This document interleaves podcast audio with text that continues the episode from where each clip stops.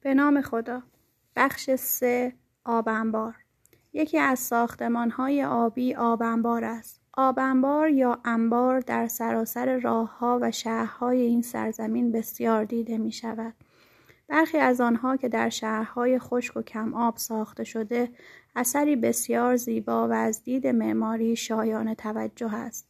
در بیشتر سرزمین های ایران دست کم در سه چهار ماه از سال آب آشامیدنی یافت نمی شود و اگر هم یافت شود شور است. در برخی جاها همان آبهای شور هم خشک شدند.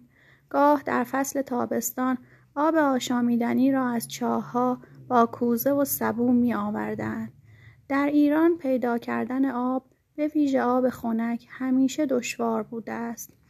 از چگونگی معماری عناصر دیگری مانند چاه آب سرد آگاهی چندانی در دست نیست تنها این موضوع روشن است که چاه را در زمستان پر از برف کرده و در تابستان از آن بهرهگیری می کردند. پیشینه ساخت آبنبار در ایران بسیار دراز است. هنوز آبنبارهایی از صده ششم و هفتم هجری به جای مانده است.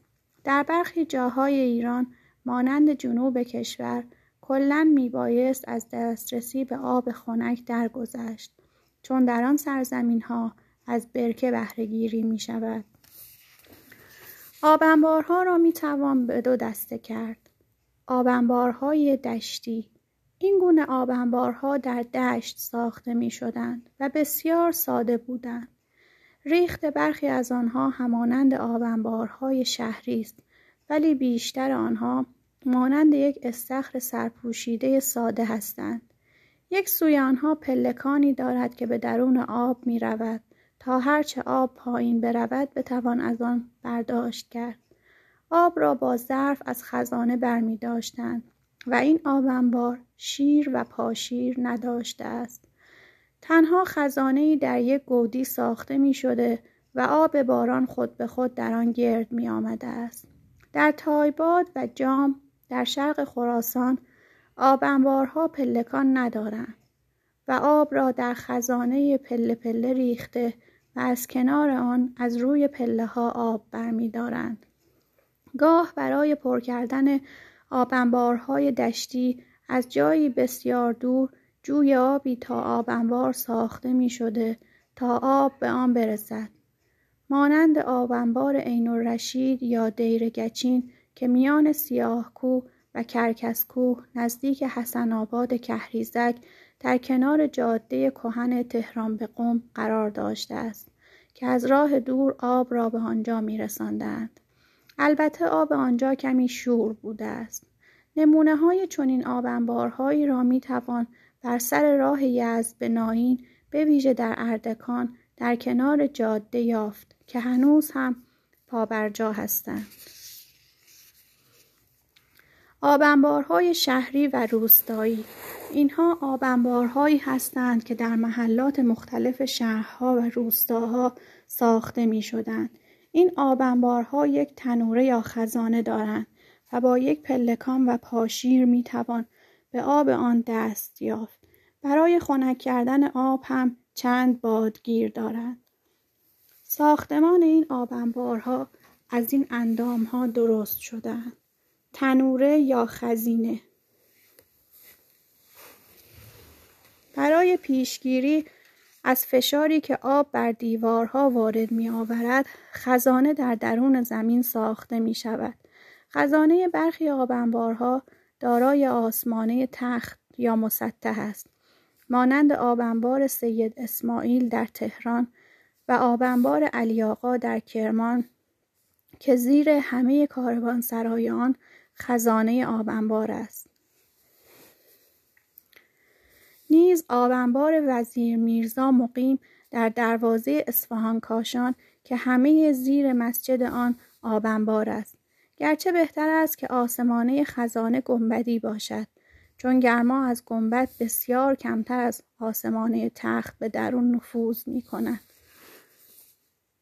خزانه آبنبارها گنجایش آب بسیاری داشته است. و ستبرای استوانه برخی از آنها نزدیک به ده تا دوازده متر است. خزانه آبنبارها را در گذشته هنگام سرما و زمستان که کمتر به آب برای کشاورزی نیاز بوده آبگیری می کردن.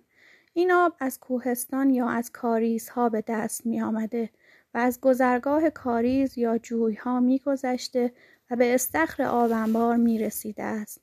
برای پالایش آب از آلودگی نزدیک خزانه سه یا چهار استخر کوچک بوده که آب به درون آنها می ریخته و با گذر از لایه های شنی گلولای آن گرفته می شده است. پیش از روان کردن آب به استخر آن را از آلودگی پاک می کردن. انجام آن کار دشواری بوده و از چند تن پهلوان یاری گرفته می شده است. آنها برای رفتن درون خزانه و پاک کردن آن رخت کرکی می پوشیدن و لجنها را با تناب و چرخ چاه از یکی از روزنهای آسمانه بیرون می بردن. خزانه زیر آبی نیز برای بیرون بردن لجن داشته است. استخرها چشمه یا روزنی به درون خزانه داشتند که از آنجا آبگیری می شده است. بسته به گنجایش خزانگاه آبگیری آن چهار تا پنج شبانه روز به درازا می کشیده است. پس از پر کردن آن چند بار درون آن نمک و آهک می ریختند تا از گندیدن آب پیشگیری شود. پس از گذشت زمانی لایه‌ای روی آب را می پوشانده که اگر یک چیزی یا جانوری در آب می افتاده و لایه پاره می شده آب آلوده می شده است. هرچه از آب برداشت می شده این لایه پایین تر می رفته تا نزدیک به سوراخ شیر می رسیده و دیگر از شیر آب نمی گذشته است. این زمان هنگام پایان گرما و تابستان بوده که کمتر به آب خنک نیاز بوده است. آنگاه زیر آب آبنبار را می کشیدن و لجنها را بیرون می آوردن و خزانه را برای آبگیری دوباره تمیز می کردن. راچینه پلکان دسترسی به پاشیر بوده است. آبنبار خاجه یا آبنبار ریگ از آبنبارهای بزرگ یزد هستند که جرفای بسیار دارند و دارای شست پله بلند تا پایین پاشیر می باشند. این پله ها از پله های امروزی بلندتر هستند. به گونه ای که به دشواری می توان از آنها بالا رفت. شیب پلکان بسیار تند بوده و در میانه پلکان یک یا دو پاگرد داشته که می شده کمی در آنها خستگی در کرد.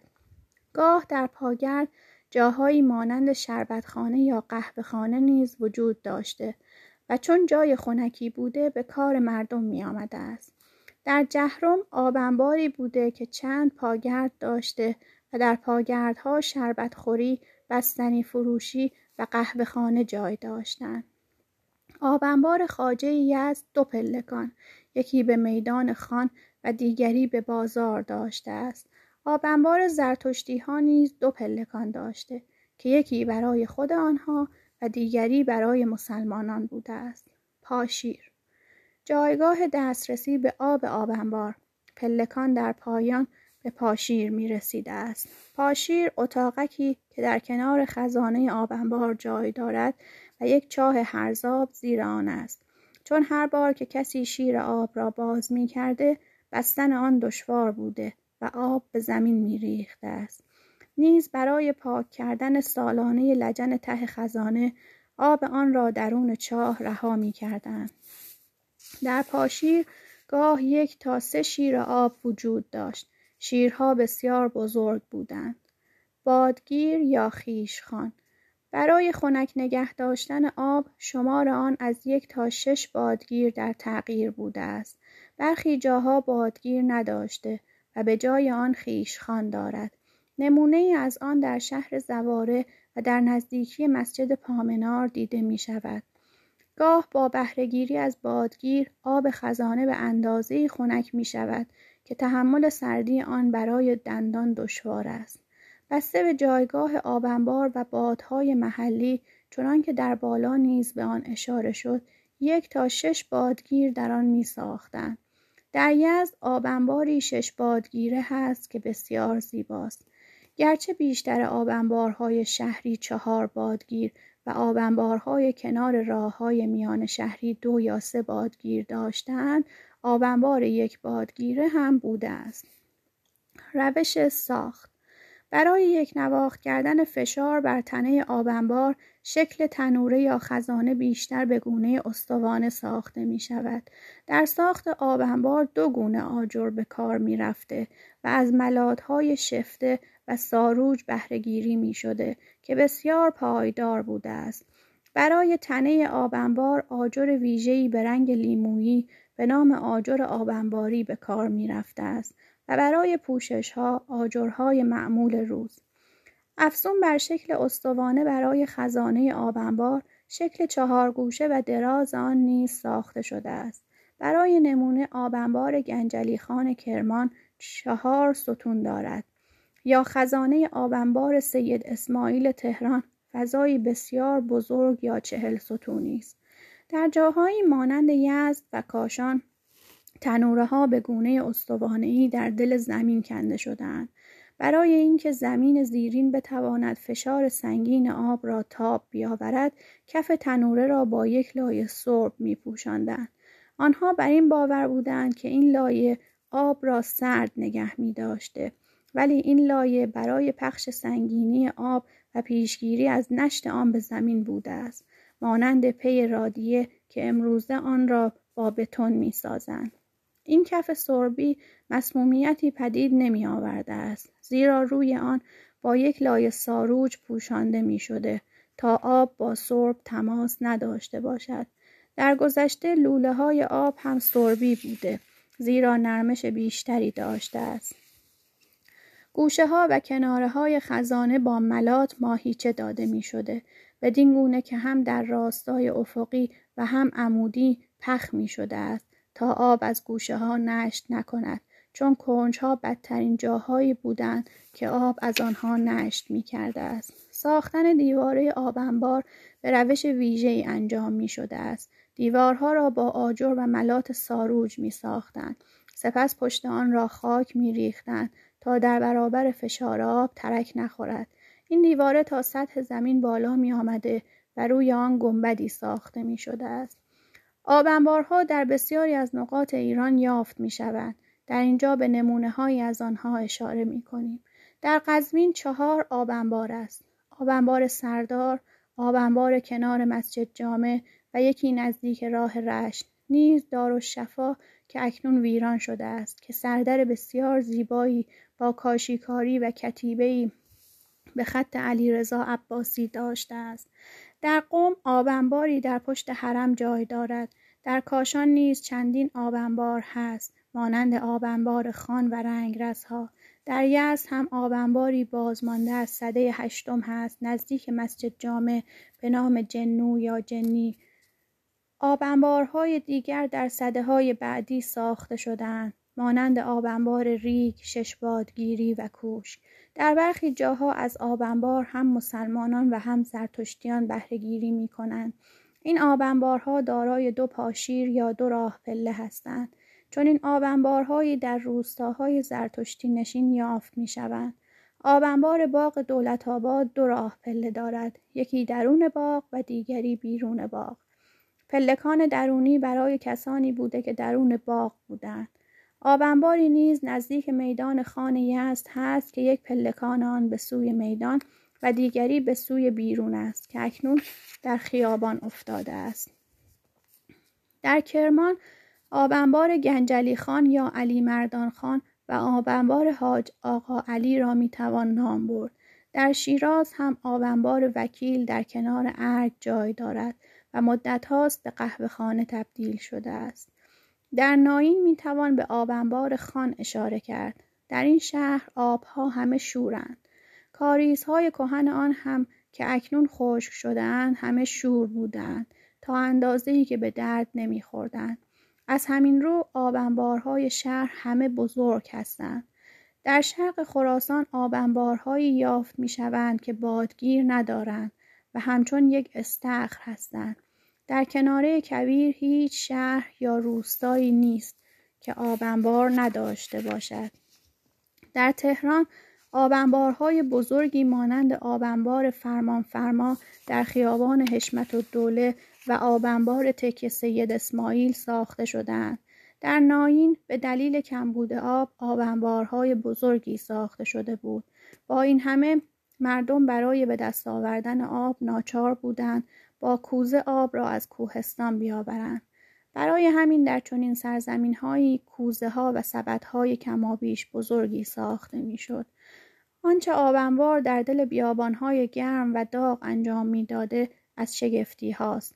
در نزدیکی راوند کاشان در جایی به نام قزاق که گرمترین جای کاشان است در هوایی بسیار گرم آبنبار یک بادگیره آن آب بسیار خنکی دارد که تحمل سردی آن بر دندان دشوار است.